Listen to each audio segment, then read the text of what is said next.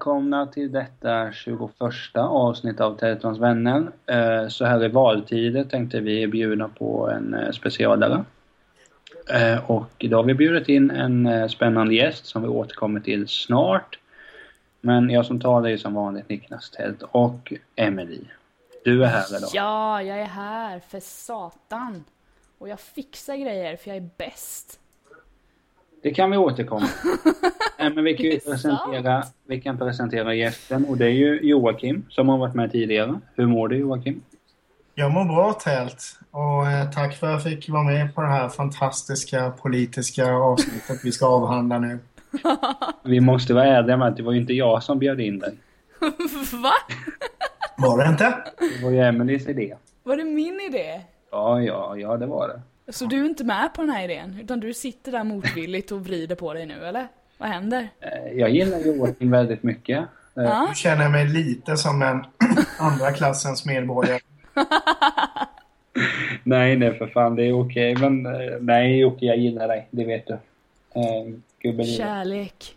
One love Jocke, one love. One love, Rastafari. Jamaica. Nej, men som sagt, vi, detta ska vi fokusera på valet som, som stundar och det är en aktuell fråga i alla olika led. Eh, det finns ju politiker som står på stan och ska bjuda och ska ragga folk eller bara ge gåvor eller ja, bara stå där. Diverse frukter när man går av tåget. Ja, jag hänger inte där så ofta numera så jag har missat frukterna. Mm, mm, mm. Men jag fick en karamell av eh, Socialdemokraterna. Och Trevligt. Då gick jag med en god vän och han skämtade om att nej, de där karamellerna ger så sur eftersmak och de... att, ja, han, han är inte röd den killen. Ja, men det är... Alltså folk får ju tycka... Det fint sagt. Ja, det kanske vi återkommer Det kanske vi kan komma till. Men vi har ju lagt upp upplägget som så här att vi tre har fått välja varsitt ämne som vi tycker är eh, viktigt att tala om inför valet. Och, eh, vi börjar ju faktiskt med mitt ämne. Som var. Och jag har valt eh, att fokusera lite på frågan om skola. Mm. Och det har vi ju sett nu och läst i PISA-undersökningen att det, det sjunker som en sten. Eh, och det kan jag... Det, det, är ju jävligt ledsamt oavsett om man stödjer en alliansregeringen. Det hade varit lika hemskt om det hade varit en S-ledd regering utan skolan för mig är ju så pass viktigt att eh, jag vill att skolan ska gå bra och innebär det att en alliansregering som sköter det bra så är det okej. Okay. Mm. Men som det är nu så, så går den ju, det går ju ner alltså jättemycket. Jag vet inte så vilka platser det är med ranking och men det går ju ner och jag har tänkt mycket på det här med skolan. Mm. Det är ju absolut den viktigaste frågan vi har i vårt samhälle att knäcka. Jo, för jag menar det är ju framtiden som sätts där. Korrekt. Så är det. För jag menar, ja nu är inte vi lastgamla. Men jag menar, det är, vi är ju inte framtiden så länge till. Snart är vi baktiden. Nej, men vi är snart avdankade. Nej, men om man ska vara allvarlig, det är ju mest att man har tänkt på det hur, hur ska man göra? För någonting måste det ju göras. Ja, dock så tycker jag ändå man kan tillägga lite när det gäller eh, PISA. Va, vad är PISA? Ja, det är slutande. Uh, Program of International Student Assessment. Okay. Det är ju lätt, är ett lätt projekt där man jämför, jämför skolor i Europa. Aha, det man mäter är ju framförallt då liksom grundämnena typ matematik, naturvetenskap och eh, eh, läs- och skrivförståelse. Ja. Okay. Och det är ju det är för sig inte hela skolan går ju ut på liksom logiskt tänkande och kunna, och nej, kunna nej. bygga biologiska bomber eller vad man nu läser i naturvetenskap. Jag vet inte, jag har aldrig läst naturvetenskap. jag har gjort det. Eh, både A och B. Jag har VG i de båda. Du är sämst. Ja. Ja, det, är det är därför jag är BFF med dig. För att du är så kunnig inom naturvetenskapen. Och där har jag en stor lucka som du fyller åt mig. Åh, gud, så fint sagt. Ja, det var väldigt fint sagt. Men vad heter det? Jo men eh, Joakim här då, att ungefär vilken plats ligger Sverige på den här PISA-undersökningen? Jag kommer inte ihåg det, men man har ju gått väldigt, väldigt, väldigt, väldigt långt neråt.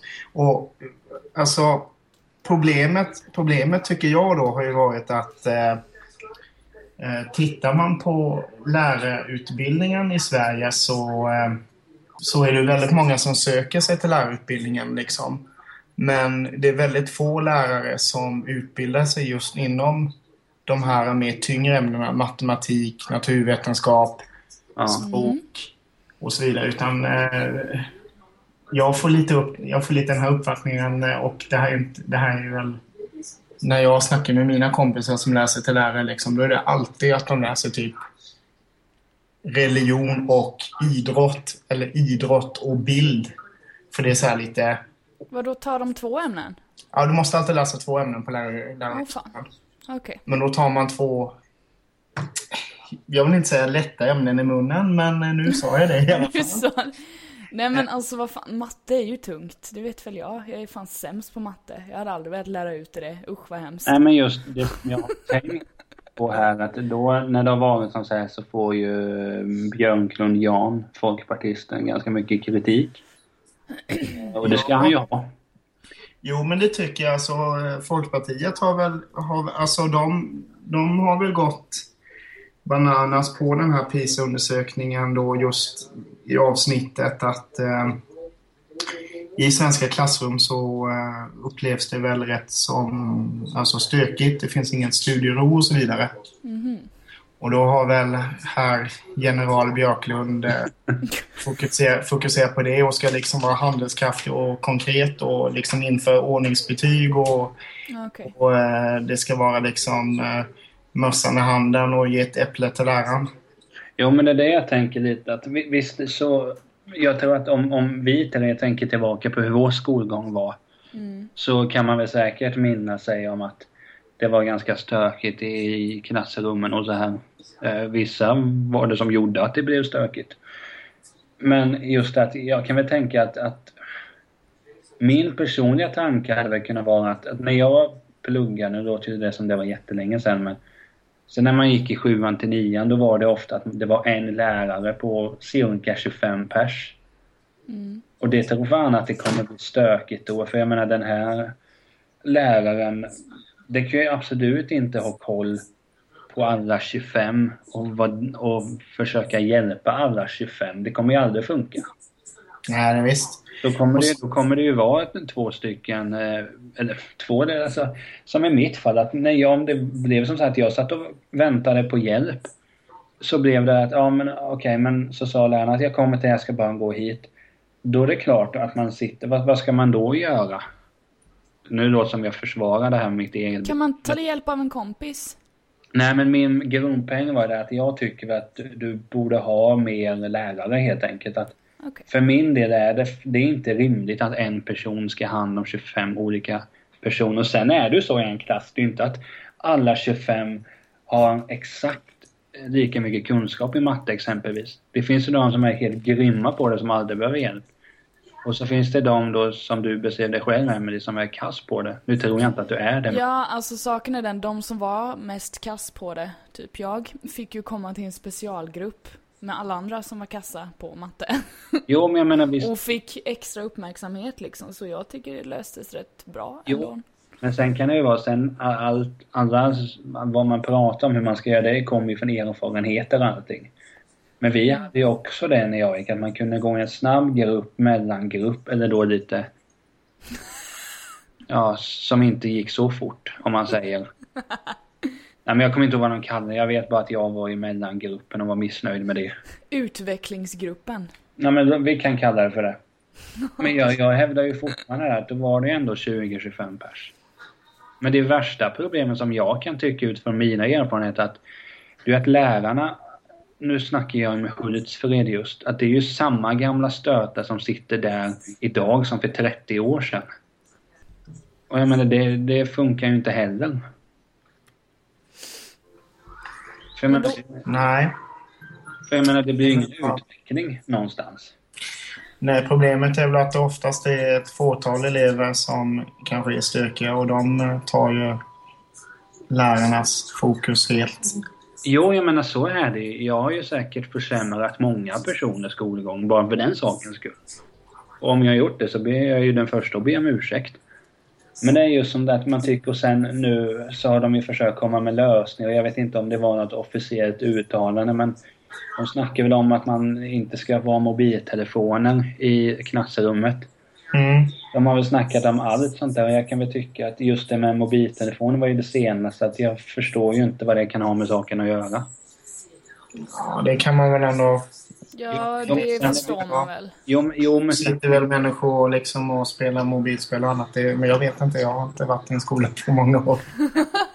nej, jag, alltså, jag är ju trots allt yngst av oss. Ja, det är du. Hade ni mobiltelefoner när ni gick i skolan kan jag fråga? Ja, men jag, alltså, jag fick ju min första när jag var 13 eller någonting. Ja. Ja, men jag hade en, men den hade jag fan inte på lektion. Den hade jag i mitt skåp. Ja, För men, vi fick inte ha det på lektionen och det var ju ingen idé att dra in den där ju. Antingen hade jag den i skåpet eller i fickan. Och det är som nu på jobbet. Mobilen ligger alltid i fickan eller på bordet. Men det är inte att jag sitter och smsar mina polare bara för den sakens skull. Man måste ju ta ansvar. Och jag menar, visst det kan man... Jag Men tycker... det, det, gör väl inte, det gör väl kanske inte alla människor när man är 13 år. Nej, men Nej du. det är väl det sista man gör. Det, Har du talat om någonting som heter internet? Det, det tycker kidsen om. har jag hört. jo, nej, men just det att jag tycker att, att det, det, när jag hörde det uttalandet så var det mer bara att okej, vi, kör, vi kör ut det här just nu för att inte fokusera på både stora problemet. Sen har inte jag svar på hur man ska göra, men personligen så tycker jag ju den här debatten med betyg, jag vet inte, är det fyran han snackar om att man ska ha betyg? Ja, Och det kan väl det, det, det finns grej. Ja, men det kan väl kännas lite tidigt och det kan vi också hålla med om. Men jag tror väl absolut att det är viktigt med eh, betyg och omdömen tidigare liksom. Än vad man har idag. Där man liksom får sitt första riktiga betyg när man går i åttan typ. Ja, men det, alltså jag kan tycka, jag kan dra det så långt att sjuan kan jag gå med på. Sen eh, tidigare än så vill jag inte ha det. Jo, men du ska ju ändå, du ska ändå välja gymnasium och sådär liksom som oftast är... Eh, eh, Jo, men jag tänker att, att om, man, om man kör då på det att det skulle vara betyg i fyran exempelvis. Jag tänker bara som alltid utifrån en själv att när, här, när betygen började komma in, det var ju då att den här jämförelsen började och man kunde se att folk kände sig värdelösa för att de bara fick det betyget medan en kompis fick det här betyget. Och jag tror att betyg kan göra väldigt illa för någons hälsa. Likväl som det kan vara en riktning om okej, han är på väg åt rätt håll eller fel håll eller hon är på väg åt rätt håll. mm. Men, Men det- alltså- alltså, jag tycker att man kan väl lösa det på ett bättre sätt än att sätta... Fast alltså alla hanterar ju alltid betyg olika. Jo, en, del, en del tar ju det liksom positivt för att det går bra eller om det inte går så bra så ser man det. Och då kan man förbättra det och det är ju då läraren ska komma in liksom och trycka eleven åt rätt håll och ge stöd och då ska eleven få det stödet som den behöver och då ser man det på betyget så det är ju en, ett riktmedel liksom. Jo, men sen när man tänker på det med betyg, att det är ju också bara tänk hur mycket lärare ligger i värdering huruvida den här personen är en bra kille eller tjej. Så jag menar, du kan ju, det kan väl säkert alla känna att nej, men jag skulle ha ett bättre betyg i just detta ämne.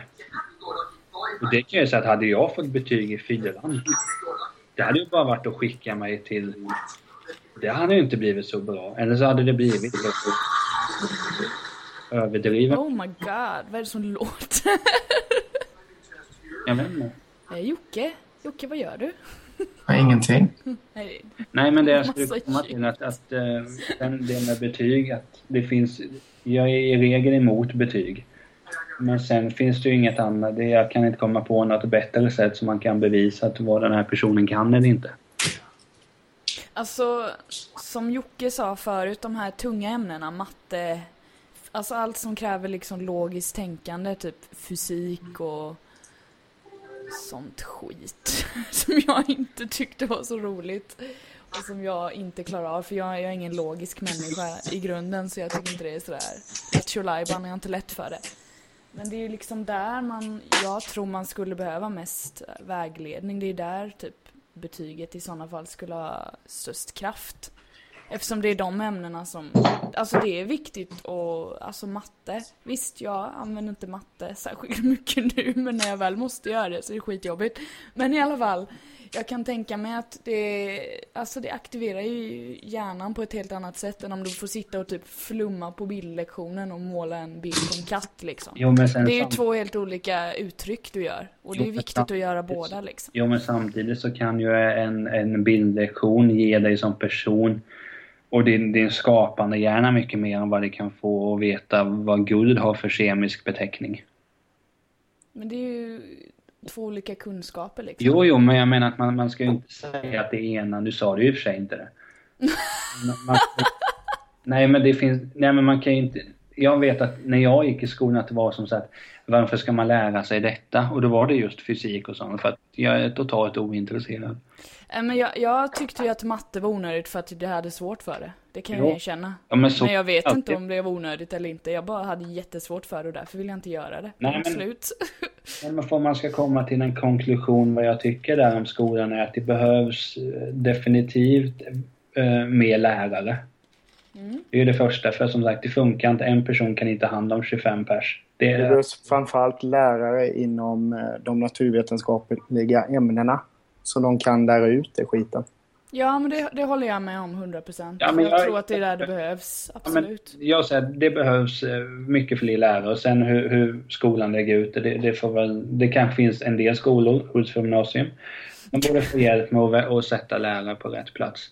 Mm. Och sen just att man måste, att man för, får försöka locka, man får göra det, läraryrket, om man ska säga, mer sexigt så det inte blir samma snubbar, eller ja, i Hultsfred är det mest snubbar, eller damer som sitter på samma stol i 30 år, för det blir inte bra. Eh, Och sen eh, betyget, ja, det funkar. Jag vill Jag tycker det kan vara i åttan. Om, om, ja, jag vill inte se någon förändring där. Men det var vad jag tyckte lite kort. Emelie, bara kortfattat, vad tycker du om skolan? Om skolan? Ja... jag är inte så insatt i skolan. Alltså jag, de, den relationen jag har till skolan nu för tiden det är att jag har en... Eh, min systers man, han, han jobbar som lärare. Mm. Eh, så jag tar ju mest upp ifrån vad han tycker och sådär. Eh, och han, han är en sån lärare som, han bryr sig väldigt mycket och tar till sig sina elever och hjälper dem på ett plan där han kanske inte ska vara no- egentligen, utan där ska kanske typ en kurator eller så här komma in.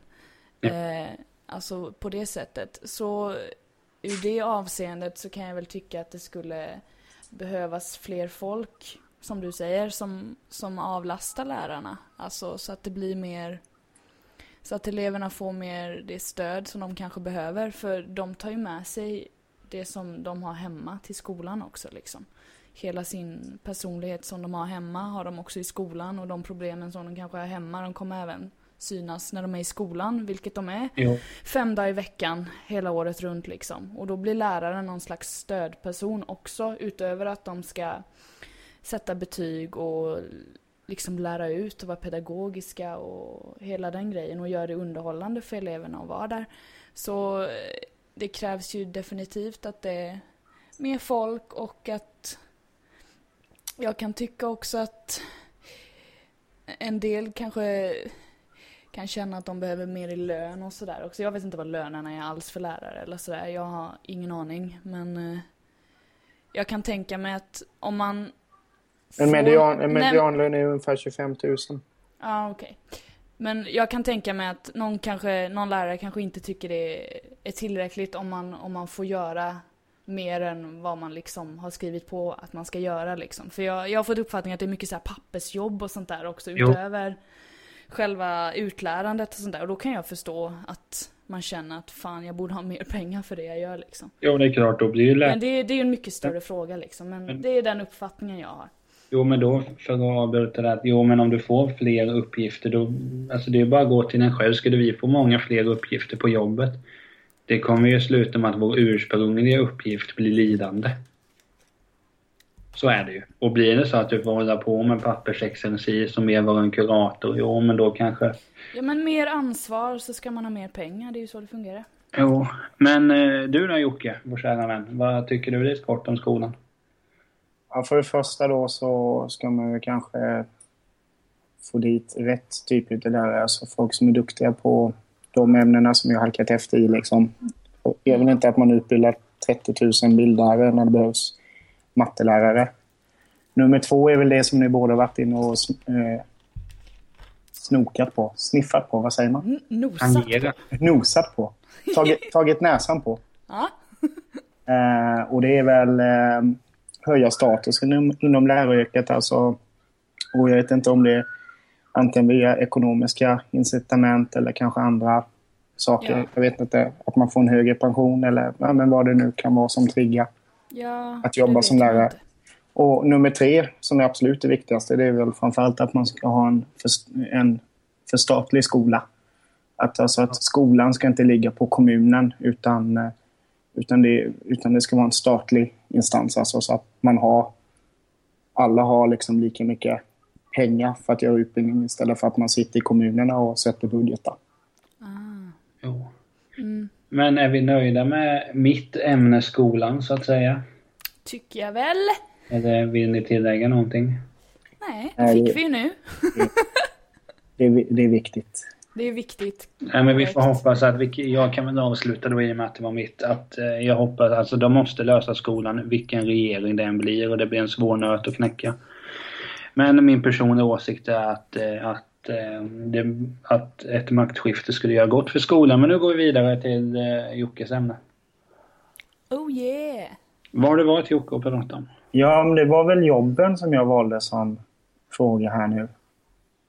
The work. Sådär. Och eh, det är egentligen, det är väl absolut det svåraste man kan göra i en, att sitta i en regering och försöka skapa, att försöka skapa jobb. Och i, enligt min syn så är det väl det enda sättet att en regering kan hjälpa till när det gäller att skapa jobb. Så är det väl eh, ett, skattepolitik och två, eh, förenkla liksom byråkratin liksom. Att det inte ska Men- vara så mycket pappersarbete.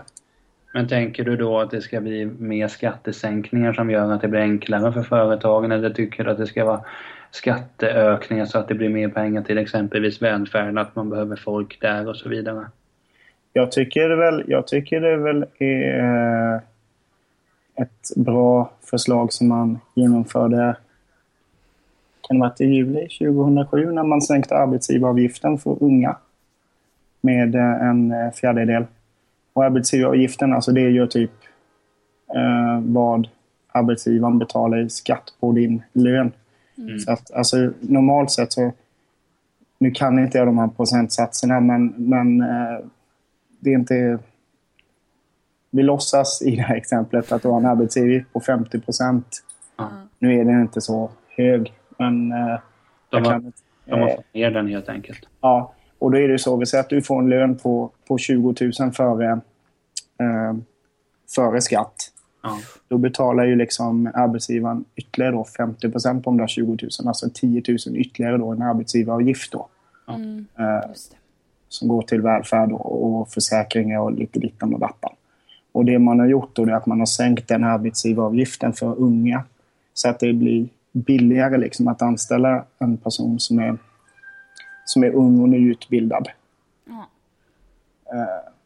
Och det tycker jag är bra.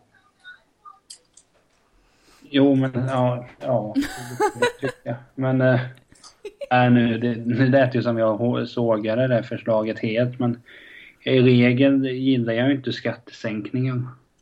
Eh, så, så är det ju. Men det är hur man, vilket, vilken läggning man har.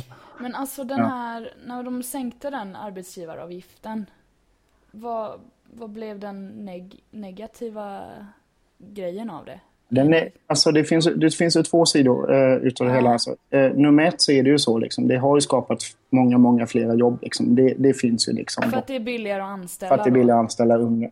unga Okej. liksom. Ja. Det är fler unga som får sitt första jobb.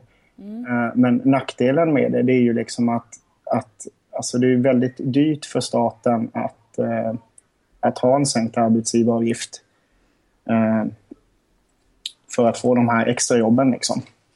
Och det, och det, är, väl, det är väl motargumentet då liksom att ja, men, nu sänker ni arbetsgivaravgiften med x antal miljarder och de pengarna skulle vi kunna satsa på någonting annat. Liksom. Okay. Men uh, det man inte riktigt tänker på där, det är väl att de här ungdomarna faktiskt kom in i systemet och betalar skatt. Så att, uh, ja, man... Men påverkar det deras lön? Alltså ungdomarnas nej, nej, lön? Nej, de har, de har liksom samma lön.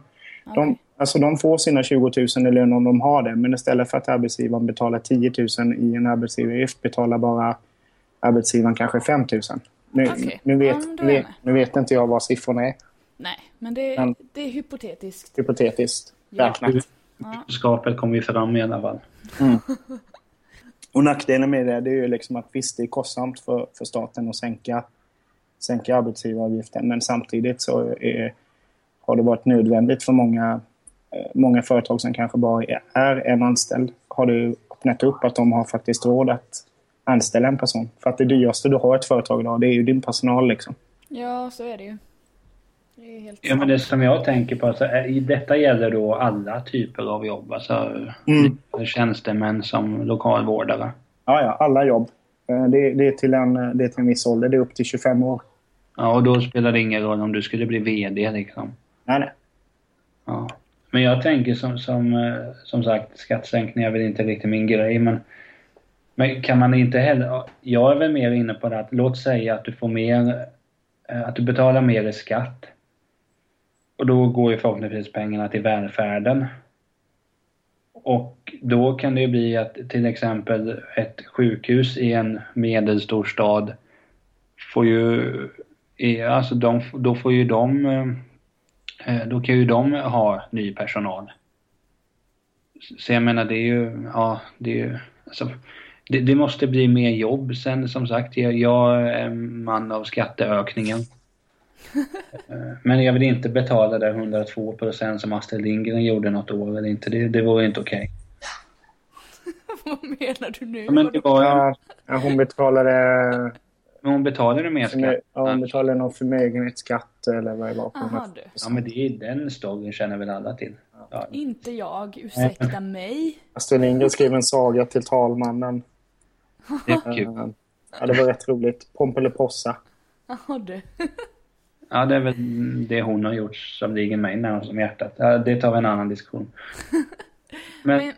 Nej, men just det att jag tycker väl att, att visst fan, det är skitviktigt att få in eh, unga i företag, men hur funkar det att det som jag mest tänker på, att det, är så att det man ju hört att många företag, man tar in folk Ja, dels att de får slavlöner i princip. Nu ska vi inte använda sådana ord, men att de blir väldigt, väldigt dåligt betalda. Och sen att det blir att man kan ha en person i ett år och sen avskeda honom, henne ta in en ny och hålla på sådär? Är det några regler som finns hur länge man får uh, hålla på med sånt fuffens? Uh, ja, det där, du, det, det, där du beskriver det är en arbetsåtgärd. Det, det är det här med fas 3-grejen. Liksom att, man, ja. att staten betalar praktikplats och subventionerar lönen ett halvår eller vad det är. Det finns en del företag som har uppenbarligen liksom satt i system Nej, men det är det jag tänker, att man får men, de möjligheterna. Det, som... Ja, men det handlar inte arbetsgivaravgiften om. Nej, arbetsgivaravgiften är... Men jag tänker ar arbetsfrågan i stort handlar ju mycket om det. Alltså fas 3 som du nämnde hör man ju folk. Ja. Uh, jag, eh, jag skulle hellre vilja faktiskt se att man har en uh, privat arbetsgivare eller arbetsförmedling. Att, det, att det finns företag som förmedlar jobb istället för att vi har någon tungrodd byråkrati som inte gör någonting. Nej men precis, Arbetsförmedlingen kan ju inte göra någonting heller. De bara håller koll ungefär. Ja. Man, man, går, man går dit och skriver in sig för att man ska få ja. sina sina Sin a-kassa liksom. Ja. Och så får man gå på möten så man ser hur man, lokal, hur man, går, hur man surfar fram på deras hemsida. Jag har gått på ett sånt möte. ja, men lite så.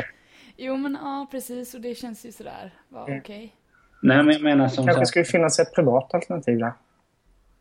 Men vad skulle det privata göra som inte eh, liksom tillföra då? Ja, att de, eh, att de, eh, får, att de får någon form av ekonomisk ersättning om, om de sätter människor i arbete. eller att man betalar någon form av avgift för dem för att de ska liksom hjälpa att hitta konkreta jobb och matcha ens faktiska kunskaper. Uh, för jag menar, det, idag när du söker jobb, alltså det, det jag gjorde för fem, års, fem, fem år sedan, det är kanske inte riktigt relevant för de jobben jag vill söka nu. Nej. Att jag har stått på ICA och McDonalds och sånt där, det matchar inte riktigt det jag kan idag. Nej. Vi byter, vi, vi, eh, vi måste ju liksom vara förberedda på att kanske byta branscher och inriktning på jobb. Det är ju inte så att man liksom står på fabriksgolvet 50 år i dagens samhälle. Nej, det funkar ju inte riktigt så längre. Nej, men jag menar, vad tycker du då Jocke? Det är ju din fråga. Så hur, vad tycker du man ska göra för att sätta fler i arbete? Du tycker att man har gjort det bra? Uh, ja, för att sätta fler människor i arbete så, så uh, tycker jag sänkta arbetsgivaravgifter är ett jättebra incitament. Så då ska man sänka det ännu mer helt enkelt? Ja. Okay. Och inom, in, eller kanske inom flera grupper. Man kanske, man kanske kan, eh, kan, ja, det, kanske det kan finns... erbjuda gratisutbildningar inom yrken som man vet kommer vara eh, svåra. Eh, att det är en stor pensionsavgång inom fem år. Jag vet inte. Mm. Ja, alltså det, är, alltså det är en intressant fråga och och den, det är samma sak, den, den måste definitivt också lösas. Ja. Alltså jag, när jag, när jag tänker liksom hur man ska skapa jobb till människor. Det enda jag tänker på det är liksom att folk måste motiveras på något sätt. Alltså har man gått och sökt jobb länge så hamnar man liksom i någon jävla apatisk depression liksom. Och man tycker inte att man är värd någonting. Jo men så är det ju, jag menar jag vet. Så det, det, handlar liksom om så mycket mer än att man ska skriva in sig någonstans och liksom... Det är väl det, man, man behöver kanske ha någon, vet inte, någon Nej, men typ, terapeut att prata med. Ja men typ en vägledare liksom som verkligen engagerar, alltså du vet så. För, men det, det som är jävligt viktigt att veta det är att ingen kan skaffa ett jobb åt en, alltså det går inte. Nej, det är ens... Det är ens alltså det går inte. Man måste lyfta telefonen eller besöka arbetet, alltså du vet. Det måste man göra till ja, slut. Man får ingenting själv, man får inget... Nej, nej, nej. Och det, det, det där tror jag måste tvättas bort också, för det är inte så det fungerar. Du kan bli headhuntad, absolut. Mm. Men det är liksom inte som att någon skickar brev till dig eller, alltså det funkar ju inte så. Utan det, det man måste engagera sig och motivera sig själv. Men om man har någon som vägleder en också så tror jag det kan bli jävligt bra. Jo, men jag menar, alltså jag, det är bara att gå till... Jag vet, jag sökte jobb i två eller tre månader. Och det var ju samma sak, man, man kände det att nej men vi har tyvärr gått vidare med andra. Alltså man mår ju skit. Jag fick väl bara avslag på kanske tre, fyra jobb. Mm. Men tänk då de som har fått på exempelvis 40-50 jobb. Mm. Det kan, måste ju kännas hemskt alltså. Och, Nej, men sen behöver, sen behöver liksom det allmänna liksom, äh, regelverket behöver liksom lättas upp. Liksom. Äh, det, det är liksom... Ja, så alltså- jä, det, är, det är så jäkla mycket byråkrati idag om du ska liksom äh, starta en, en firma och det tar sån tid. Ska du, liksom, ska du, ska du liksom registrera ett aktiebolag så tar det superlång tid. Och det, och, och det vet folk om. Liksom. Så att istället har det liksom skapats en marknad där man liksom kan köpa aktiebolag som fortfarande är aktiva men firmorna är liksom nedlagda. Okej. Okay. Och då, köp, då köper man liksom ett aktiebolag uh, som är, är registrerat liksom, för att man vet att det tar sån tid att registrera ett nytt aktiebolag. Oh, fan. Det är lite spännande. Men en sak som jag har tänkt på är att vad man har hört är det väl ofta så att det, att det finns att en person får göra, som, lite som vi var inne med i skolan, att man får göra att en person kanske har egentligen två, tre tjänster. Och det är väl samma sak, där kan man tänka att varför är det rimligt att just, låt säga att jag skulle, låt säga att ni hade varit arbetslösa och jag hade fått haft två, tre tjänster. Det är ju inte heller rimligt på något sätt. Ja, fast du kanske gillar dina tre tjänster? Jo, men jag menar, det är samma sak. Jag tänker att det, är inte rimligt att, att jag ska ha tre tjänster och ni inte har någon. Alltså för, för mig funkar det inte så. Visst, det finns de som säger det finns de som skulle kunna ha hur jävla många tjänster som helst. Men just för mig funkar det inte för det är mycket bättre att om jag då får behålla en tjänst, jag har ju fortfarande lön, jag har fortfarande jobb. Om vi delar med, låt säga att jag samtidigt som jag är Ja, skitsamma. Låt säga att jag är lärare samtidigt som man har några kuratoruppgifter samtidigt som man liksom är syokonsulent. Alltså, det är inte rimligt. Det är bättre att du har de tre tjänsterna på tre olika personer. Och då sätter man ju folk i arbete. Jo, men då, då är det en ekonomisk fråga också. Jo, men alltså, jo, alltså allting, allting man säger, det handlar, det är en ekonomisk fråga.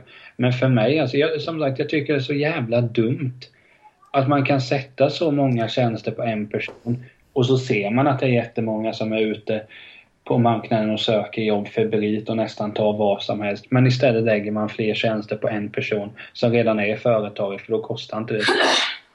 Ja, då är det, du, nu är du liksom inne och nosar på arbetsgivaravgiften igen. Men sen även en annan viktig grej som du är inne och lägger nosen på det här tältet är ju uh, det här med lärlingsjobb som det har varit en del ja, till och från. Alltså det tycker jag är en, en bra väg att gå, liksom att transformera kunskap från någon som liksom ska gå i pension snart till en, till en yngling.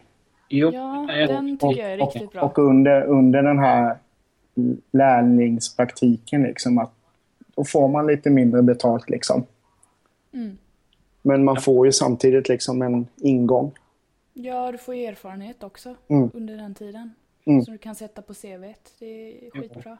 Ja men så är det återigen, det är också en sån där fråga. Det här måste lösas oavsett om det blir maktskifte eller vad det blir. Men äh, ja, ja. Men om, om du ska sammanfatta det här Jocke, bara kort lite om jobb innan vi går vidare till Emelies minst sagt tunga ämne. Ja. Men om du bara ska, vad tycker du? Nej men eh, alltså Alltså att skapa, skapa jobb är som sagt det svåraste för en regering. För att det är liksom inte regeringen som bestämmer det utan det beror ju på vad vi har för företag. Precis. Och det är företagen som skapar jobben. Liksom. Men för att förenkla för företagen att växa i Sverige så tror jag på definitivt sänkta arbetsgivaravgifter. Liksom, att det inte är så dyrt att anställa. Lärlingsjobb eh, med lite lägre löner och man får liksom en in en fot. Uh, sen vad, vad var det mer du sa, Tält? Du sa ju någonting bra där. Ja, det är inte ofta det händer. Jo, det händer hela tiden. Du är... ja, Vi var ju dels inne på det här att det är orimligt att jag ska ha tre tjänster. I princip. Ja, ja just det. Men, ja, att man... Men, uh... Folk söker jättemycket och inte hittar någonting. Och du var inne på byråkratin där med. Ja, byråkratin. Att det ska vara så jäkla det var, krångligt. Det var, det, det var det vi snackade om liksom. Ja förenkla liksom, eh, lagtexter och så vidare för att starta företag. Ja, för för menar, oftast när man startar ett företag då har man liksom en vision. Någonting. Alltså nu vill jag göra mm. det här. Sen mm. har man inte en aning om uh, att det tar liksom månader att registrera ett företag. Om man ska ha ett aktiebolag då. Mm, precis. Nej, förenklas det så kommer det ju förmodligen startas fler företag också om det blir mer... Ja. Eh, alltså att alla vet hur man gör ungefär. Ja, lite så kanske. Ja. Kanske ta bort det här ekonomiska kravet. För att för att ha aktiebolag idag så måste du ha 50 000 i kapital. Ja, det är så. Och det är så mycket pengar. Ja, om man är nystartad. Alltså man kan... Ja, det är ju väldigt mycket pengar om man är nystartad. Man kanske skulle kunna få låna de pengarna utav, utav staten och betala tillbaka liksom på kort tid. Ja men precis, alltså något sånt. Bara för att eh, få upp fler företag, för företag ger jobb liksom. Så är det. Det är ju skitbra. Ja Ja men om jag ska säga vad jag tyckte. Eh, som sagt, det ska inte vara fler tjänster på en person utan eh, mycket bättre att du delar ut det för då blir det, dels blir det mer eh, folk blir i jobb och sen någonstans intalar med att det blir mer jämställt. Men det är väl kanske bara en förhoppning. Och sen eh, Ja, mer arbete inom välfärden behövs ju definitivt. Men det var vi inne på i min fråga så att säga. Och Emelie, du avrundar vad du tycker om jobb, sen presenterar du ditt ämne. Vad jag tycker om jobb? Då har jag ju sagt lite vad jag tycker om jobb. tycker jag. Ja, men ta lite till. Jag lite, mycket. lite till om jobb. Nej men, alltså. Jag är inte så här jätteinsatt på liksom hur, hur man skapar jobb och så. Det, det är det jag sa, alltså fler företag måste det ju finnas. Sen så tycker jag också att eh, det måste finnas fler företag som vågar anställa människor som kanske kommer från eh, som bara haft studierna bakom sig. De kanske har jobbat, varit servitris eller sådär innan och sen har de hoppat på en högs, högskola liksom och pluggar i tre år och sen kommer de ut och ska söka jobb. Och sen så möts de av att de måste ha två, tre års erfarenhet inom jobbet som de söker för att de ska kunna söka jobbet. Det är väldigt mycket sånt man möts av, kan jag tycka. Och där skulle jag vilja se någon förändring, att det liksom... Att fler företag då vill anställa människor som bara har sin utbildning liksom. Ja. Lite så, Mm. tycker jag. Ja, men eh, ja, vi avslutade detta bra, men nu blir det tungt. Nej, det här blir inte tungt. Jag kommer, jag kommer dra en parallell från skolan in i jobben och in i mitt ämne. Och jag tänker inte ta, ta den tunga grejen, absolut inte. Men jag kan fortsätta prata, absolut. Eh, Jo, tack. Ja, men visst är. Eh, Jag tänkte, alltså jag är väldigt intresserad av psykologi och välmående och eh, att jag tror ju på att mår människor bra så har de liksom alla förutsättningar i världen för att till exempel klara av skolan bra och till exempel för att eh, lyckas hitta sin plats i samhället genom att hitta sitt jobb liksom. Och då tror jag på att man måste lägga sjukt mycket mer resurser på psykvården i Sverige. Alltså på, då snackar jag kanske inte riktiga tunga psykiska sjukdomar i den klassen utan det är mer så här, alltså psykisk ohälsa, att Ja. människor mår dåligt, alltså vardagligt på något sätt. Det är väl det jag vill komma till, att man, man känner att man inte duger eller att man känner att man, man trycks ner på något sätt. Eh, så att man förlorar sin motivation och man känner att ingen lyssnar och man känner att det tjänar inget till vad jag gör utan jag kommer till exempel aldrig få det här jobbet jag, eller jag kommer aldrig klara det här provet för jag, jag får inte stöd och det är inga, alltså du vet, hela den grejen känner väl jag att för mig är det den största politiska frågan. Och jag kan väl känna att det, det belyser väl inte riktigt sådär jättemycket för nu, nu är det jobben som är jävligt viktiga och det förstår jag absolut. Men samtidigt så tycker jag att första steget är egentligen att okej, hur mår personen? Jo, men jag Så läste, går man vidare därifrån. nu är det så jävla okunnigt om Jag läste en, en artikel häromdagen. Där det stod hur många män mellan 16 till 40, så av de som dör mellan de här 60 till 40 var det, si, var det ett visst antal som hade tagit sitt liv. Och det, jag kommer inte ihåg siffran så jag behöver inte nämna den. Men jag minns att jag hajade till och tyckte att det var jävligt högt. Okej. Eh, Men jag menar, vad, vad, så vad tycker du personligen? Hur, hur ska man göra för att eh, person X eller Y ska kunna känna sig mer... Ja, Nej men jag skulle, väl, jag skulle väl vilja se att det, det är som i skolan lite där, att det finns fler resurser att ta till eh, som mä- människor som inte mår bra kan vända sig till. Att det, samma sak där, att det ska inte vara så jävla jobbigt att få prata med någon. Man kanske skulle, ha, sk- man kanske skulle ha en obligatorisk eh, kuratorsamtal i skolan en gång om året. Ja, minst liksom. Alltså bara så att man, du ska gå dit och liksom så att någon får en uppfattning av hur du, hur du är och hur du mår. Så att någon får en indikation på, okej hon kanske inte mår så bra och så kanske den kuratorn då kan föra det vidare i sådana fall. Bara för att visa att någon bryr sig faktiskt om dig. Liksom. Jo, nej men jag menar Det att det, räcker. det är ju det att allting, går, allting i detta avsnitt går ihop i varandra hittills. Ja, Det det gör ju det. Att, att, finns det inte resurser i skolan, läs eller lyssna, kuratorer, lärare, alltså att det inte finns ja, resurser som jag sa, då kommer det bli skitsvårt. Låt säga att det fanns kanske två kuratorer istället för en. Bara det kan ju göra jättestor skillnad. Ja, naturligtvis. Alltså, och... Det är framtiden intressant. Vill vi att, att de som ska vara framtida mår så jävla dåligt så att de måste ta sitt liv? Det är klart vi inte vill. Nej, och sen så det här med jobb också. Eh, det, är ju, det finns ju en otrolig psykologi där. Som vi var inne på innan också. Att folk som inte får jobb mår gång på gång liksom och blir, blir ratade hela tiden. Och för, de förstår inte de förstår inte varför och de förstår inte liksom hur de ska gå vidare. Hade det funnits en kraft där som liksom förklarar för dem att det är så här det fungerar. Du ska liksom inte ta det inte personligt utan det är så här du ska göra istället. Fortsätt göra det här liksom för det, är, det fungerar till slut ungefär. Men menar du då till exempel att, låt säga att du söker ett jobb hos mig. Att jag oh. kanske ska, ja nu lär ju inte det ske. Du får jobbet istället. hos Niklas Tält. Nej, men hade du mer tyckt om det att jag hade förklarat för dig att okej, okay, Joakim Nilsson fick jobbet istället för dig för att jag kände inte att du riktigt var rätt, eller hur menar du? Att... Nej, jag menar inte så, för det, det är sam... Alltså det... Visst, det kan ju vara att man får ett nej utan något ansikte. Absolut, flera gånger. Ja, ja, men det är inte det jag menar, utan det är mer att när man har fått de här 72 nejen så vill jag att det ska finnas någon eller någonting som som gör att man inte blir deppig och känner sig att, som att man är en belastning och får flytta hem till mamma igen liksom.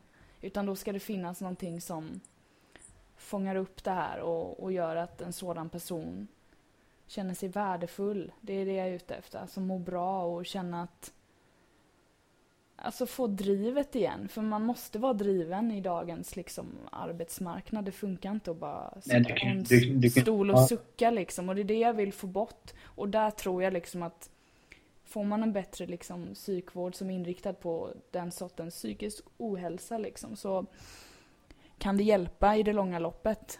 Men kan det kanske vara så att, man vet, det, och nu tar jag ut svängarna, men varför göra det gratis med psykologbesök kanske? Ja men det var ju det lite, eh, ja man kan ju Ja. Men jag, vet, jag, jag tänker samtidigt som jag pratar. Men min känsla är väl att det, det känns ju som det kan eh, ta rejält på börsen för att gå till en psykolog. Ja, men det är väl åter då, det är väl åter där igen, alltså för att eh, tittar man då på eh, när det gäller liksom att ta hand om psykiskt sjuka och sådär. Oftast så kan det förekomma någon form av missbruk i det hela också. Liksom. Det kan vara alkohol, det kan vara tabletter och sådär som man använder för att man tror att man mår bättre utav det och så vidare. Mm. Och det är väl åter det igen liksom att oftast är det ju kommunerna som ska liksom stå för den kostnaden också. Du har ju något, du har ju något som heter eh, lagen om vård av missbrukare. Liksom. Om man ser en person som eh, är i farozonen så kan man tvångs ta honom liksom för att han behöver hjälp. Liksom. Jo, men sen är det som så, så att... Eller säg klart du. Ja, och återigen så är det ju liksom kommunen som tar den, den kostnaden vilket gör att man kanske inte utnyttjar lagen om vård av missbrukare. I, Men skiljer det sig från de olika kommunerna då beroende på hur de lägger pengarna då eller? Ja. Okej, okay, okej. Okay. Men sen är det också så att, att, att visst den här missbruk... Men sen finns det de som... Jag tar som i mitt fall, bara att innan jag fick det här jobbet som jag har nu, typ på samma företag. Jag var ju jävligt under isen där. Men det var ju inga som, alltså det var ju inte någonting. Det jag missbrukade var väl godis. ja, ja. Nej, men, och det kan man ju inte omhändertas för, tyvärr. Nej, men sen, sen gjorde man ju en, en jäkla miss någon gång på på 60-talet när man liksom eh, fick för sig att eh, allting går att lösa med mediciner istället för eh, Ja, det är inte bra. Nej, men jag menar, alltså, tvångsvård och... Eh, jo, men det är hur många exempel som helst som har kommit genom åren. Det senaste var väl när Christian Falk höll sitt sommarprat att hans son hade ju varit deprimerad så han bara fått tabletter utskrivet en månad senare var han död. Jo, men det är ju så. Alltså, jag, jag sitter ju i eh, tingsrätten i Kalmar. Jag kan väl säga så här, min reflektion därifrån är väl typ hade man inte skett ner på psykvården som man gjorde på 60-talet så tror jag inte vi haft lika mycket småkriminalitet som finns i den här staden. Liksom. För att 80 procent av de som kommer där liksom har misshandlat någon eller snott något eller köpt knark och sådär. Så de mår ju psykiskt dåligt och de, de får lite tabletter utskrivna lite då och då. Ja, tänk om de hade haft någon att snacka med. Alltså så.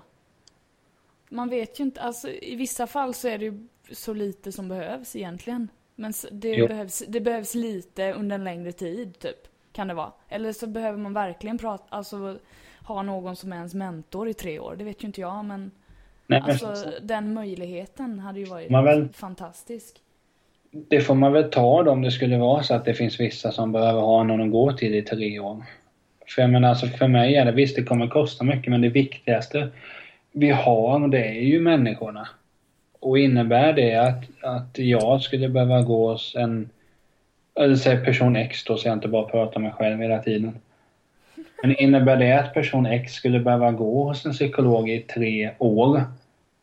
Alltså, då får det ju vara så. Är det att person Y behöver sätta sig ner med ja, en psykolog en kvart så får du väl ta det. Och jag menar, jag vet inte, jag, som sagt, jag vet inte hur, hur, vad det kostar att gå till psykolog och så här, men min känsla är väl att det kan vara ganska dyrt.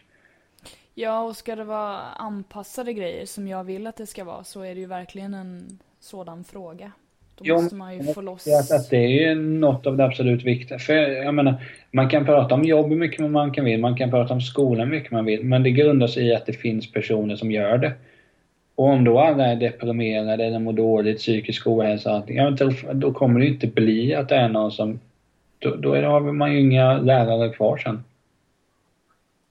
Om det blir att alla mår jättedåligt hela tiden. Det är inget bra. Sen menar, som, som jag sa, det, jag sa det förut, men, men vet det kanske är en idé att göra att, att jag kanske inte gör det helt, alltså gör det mer lättillgängligt och mer eh, mindre ekonomiskt ansträngt att gå till en psykolog. För jag har ju tänkt på det många gånger, man skulle kanske gå psykolog, ja men det är nog för dyrt och så har man skitit i det. Eh, men, ja. ja, men jag har ju löst det på annat sätt men Men saken är den, jag kan tycka också att man kanske inte behöver, alltså det beror ju på vad man är i för problem och hur man mår och sådär. Men det, alltså det, vi återkommer till det igen, att det ska liksom förenklas hela det där också. Att själva processen med att komma fram till någon, alltså nå fram till någon inom systemet som faktiskt kan lyssna på mig och förstå vad jag går igenom och ge mig ett, en handlingsplan eller ja, whatever som liksom kan hjälpa mig att förstå vad jag behöver och hur jag kommer tillbaka till den jag faktiskt är. Lite så. Ja, att det ska vara enklare. Jag tycker det också är så här, det är så jäkla... Nej men det är svårt. Jo, allt är ju svårt i dagens samhälle. I dagens samhälle. Men vad heter det? Känner vi att vi är klara med psykvården? Ja, jag tycker jag fått fram det jag vill få fram faktiskt. Mycket bra. Har du något att tillägga, Jokeman? Nej, det är... Allt är sagt. Det, det, det, är inte ofta du blir så här tyst när man debatterar. Vi kanske har gjort någonting bra. Nej, alltså jag... Eh, vi ska inte hålla på här hela natten. jag, tycker ni, jag tycker ni säger fina saker ibland. Du menar att vi kanske, kan, kanske kan fortsätta under lunchen någon gång?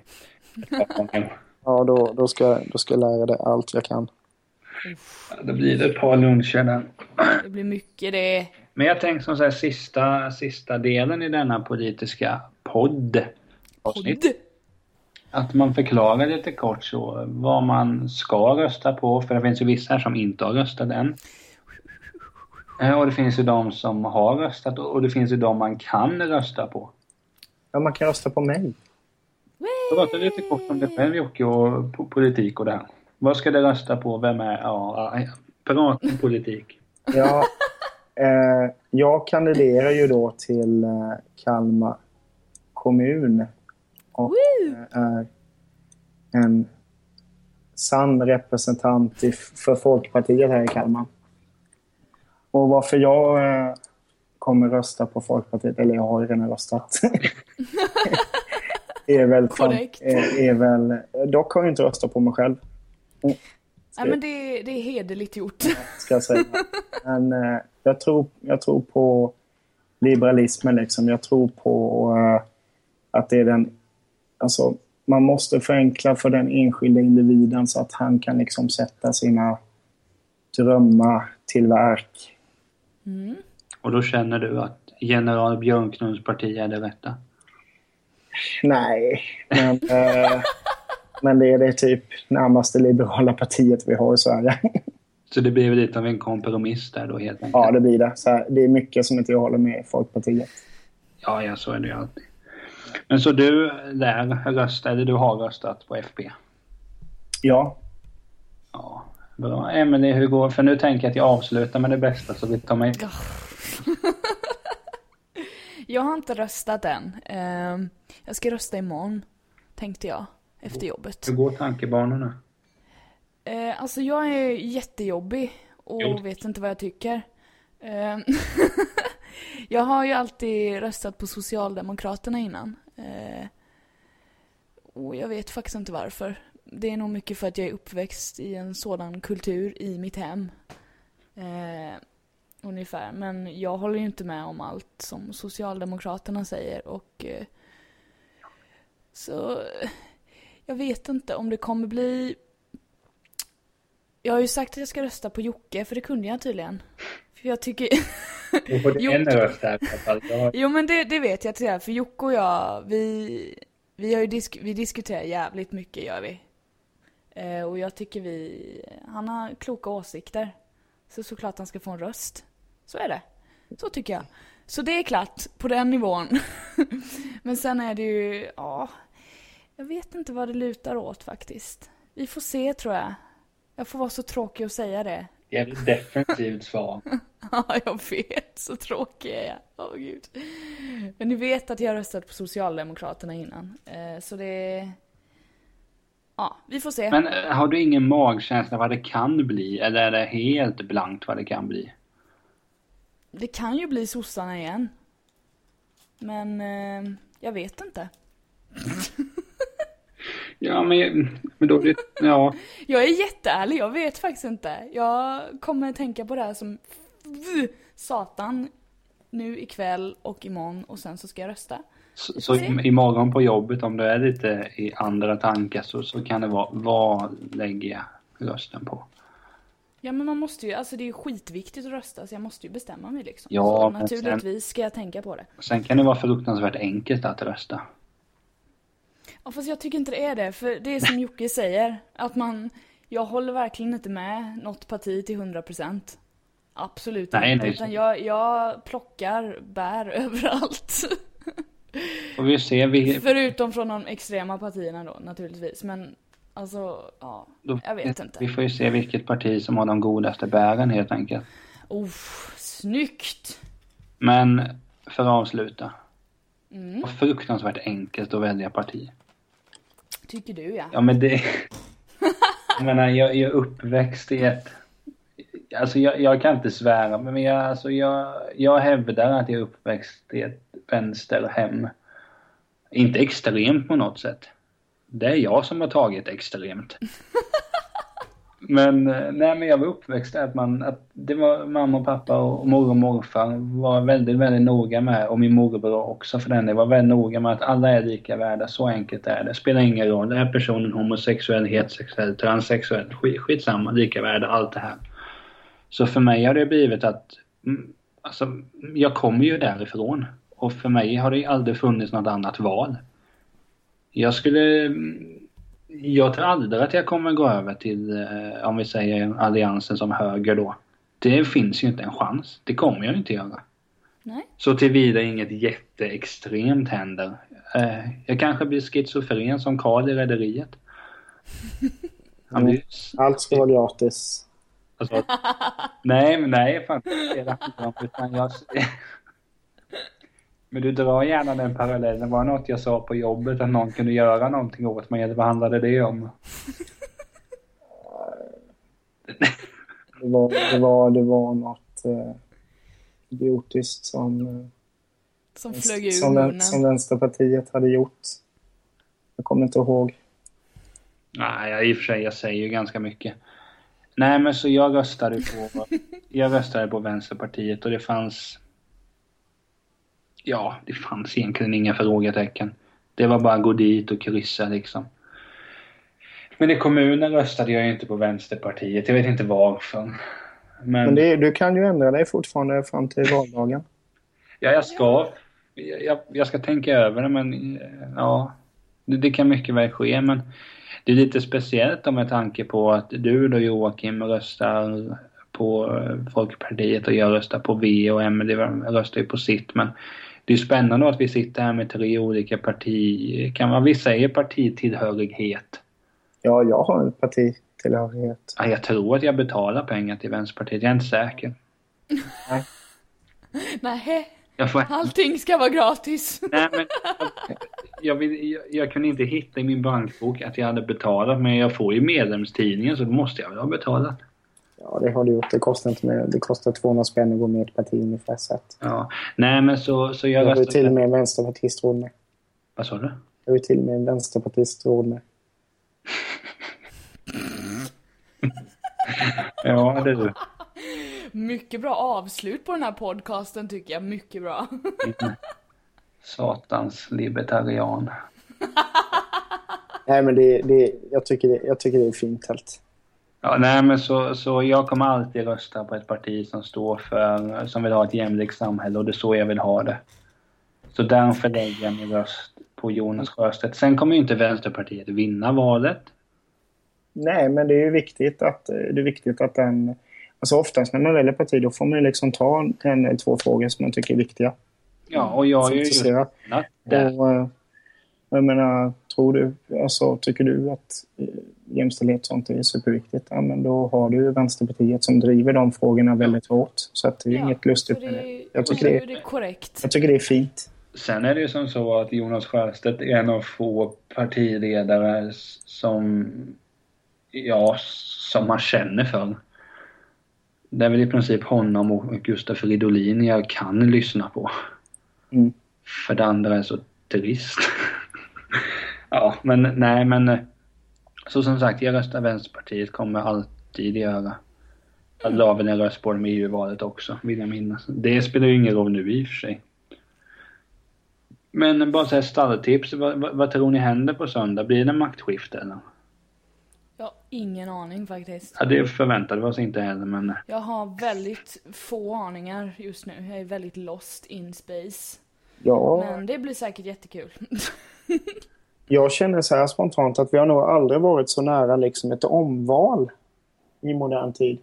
Ett omval? Vadå, att det blir lika? Nej, men, men, att alltså att sossarna får alldeles för lite för att liksom klara att driva en minoritetsregering. Jaha du. Jo, men alltså ja, nu gav det mig lite ångest faktiskt. Men... Men det, det är min, alltså jag, jag, jag, jag kan mycket väl tänka mig att det kan till och med bli ett omval. Nej, jag hoppas att det var fel, som så många gånger förr. Ja. Eh, ja, min förhoppning har ni väl redan fattat vad den är. Ja. min, min, min, förhoppning är ju att det inte blir omval då. ja. Nej, men jag, jag, sen vet jag inte, de här undersökningarna som kommer nu, de visar ju olika hela dagen. Jag vet, jag såg någon häromdagen där det stod att FI är inne i riksdagen, de når spärren. Sen ett par timmar senare kom det en undersökning som visade att de bara hade 2% Så jag menar, de där ska man inte... Ja, nej, man vet inte. Jag, jag kan säga en grej. Jag vill att det ska bli en förändring. Så svarar jag. Sen om det blir liksom skifte eller inte, jag vill bara se att det händer något. Ja, men testa att lägga en röst på Vänsterpartiet, det kan göra. Jag kan säga att det kommer inte bli Vänsterpartiet. Ja, det får ju stå för det, men vi får se hur länge du har en podcast. Korrekt, det står för mig. mm, vi får se vem jag sitter med här med nästa vecka.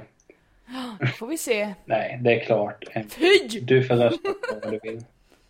Eh, klart man får. Alla så, så, så, länge man kryssar rätt. Typ. Ja, det beror ju på vad man menar. på Joakim Nilsson. Jag gjorde ju inte det. Eh, är du fortfarande arg för det? Jag är Nej. lite upprörd på dig för det. Helt. Du... Än så länge ser vi, har du väl liksom ingen uh, god man så att du har en fri vilja så får rösta på det vill. Det är det som är så fint med Sverige, att vi har demokrati. Mm. Nej, men eh, du vet i alla fall att jag uppskattar dig Joakim. Sen lägger jag aldrig min röst på Folkpartiet. Men jag vill ha dig hos mig helt enkelt. Det är därför. Vackert sagt. Det var fint sagt. Helt. Ja. Men med den kärleksförklaringen kanske vi skulle avsluta där och kanske få in mer kärlek i politiken. Ja, visst. Intressant. Men eh, ska ni kolla valvakorna på söndag? Eller? Ja, Ja, ja, ja, ja, ja. Det måste man. Vilken kollar ni på SVT eller 4? SVT. SVT, för de har ingen reklam. Jag funderar ju göra att jag kollar på TVn till exempel SVT, sen på datorn har jag TV4. Så kan man Ja, göra. men så man inte missar någonting. Mm. Men jag vet inte vilka som programleder, det är väl det det faller på. Ja, ingen aning. Jag är lätt att irritera mig på folk. Det har du. Så... så det är Nej men som sagt, gå till vallokalen och rösta. Sen eh, har vi tre olika förhoppningar om vad vi tror och hoppas. Jag har maktskifte och ni har era förhoppningar. Mm. Men vi får ju sammanfatta det här. Alltså, alla kommer ju veta på måndag vad som hände på söndagen. Ja. Så eh, till lokalerna, kryssa för det alternativ som passar bäst. Mm. Ja, och... Eh, Fint sagt. Ännu ett fint citat. jo, men låt, låt kärleken ta över istället för hatet. Så avslutar vi här att dels ge en kärleksförklaring till er tittare, puss och kram, och sen en kärleksförklaring till er, Emelie och Joakim. Jag gillar er. Detsamma. Tack, tack, tack. Men vi hörs, lyssnare, vi hörs om en vecka. Vi tre hörs väl imorgon antar jag. Det gör vi. Hej, hej. Hej, hej, hej, hej, hej. hej, hej.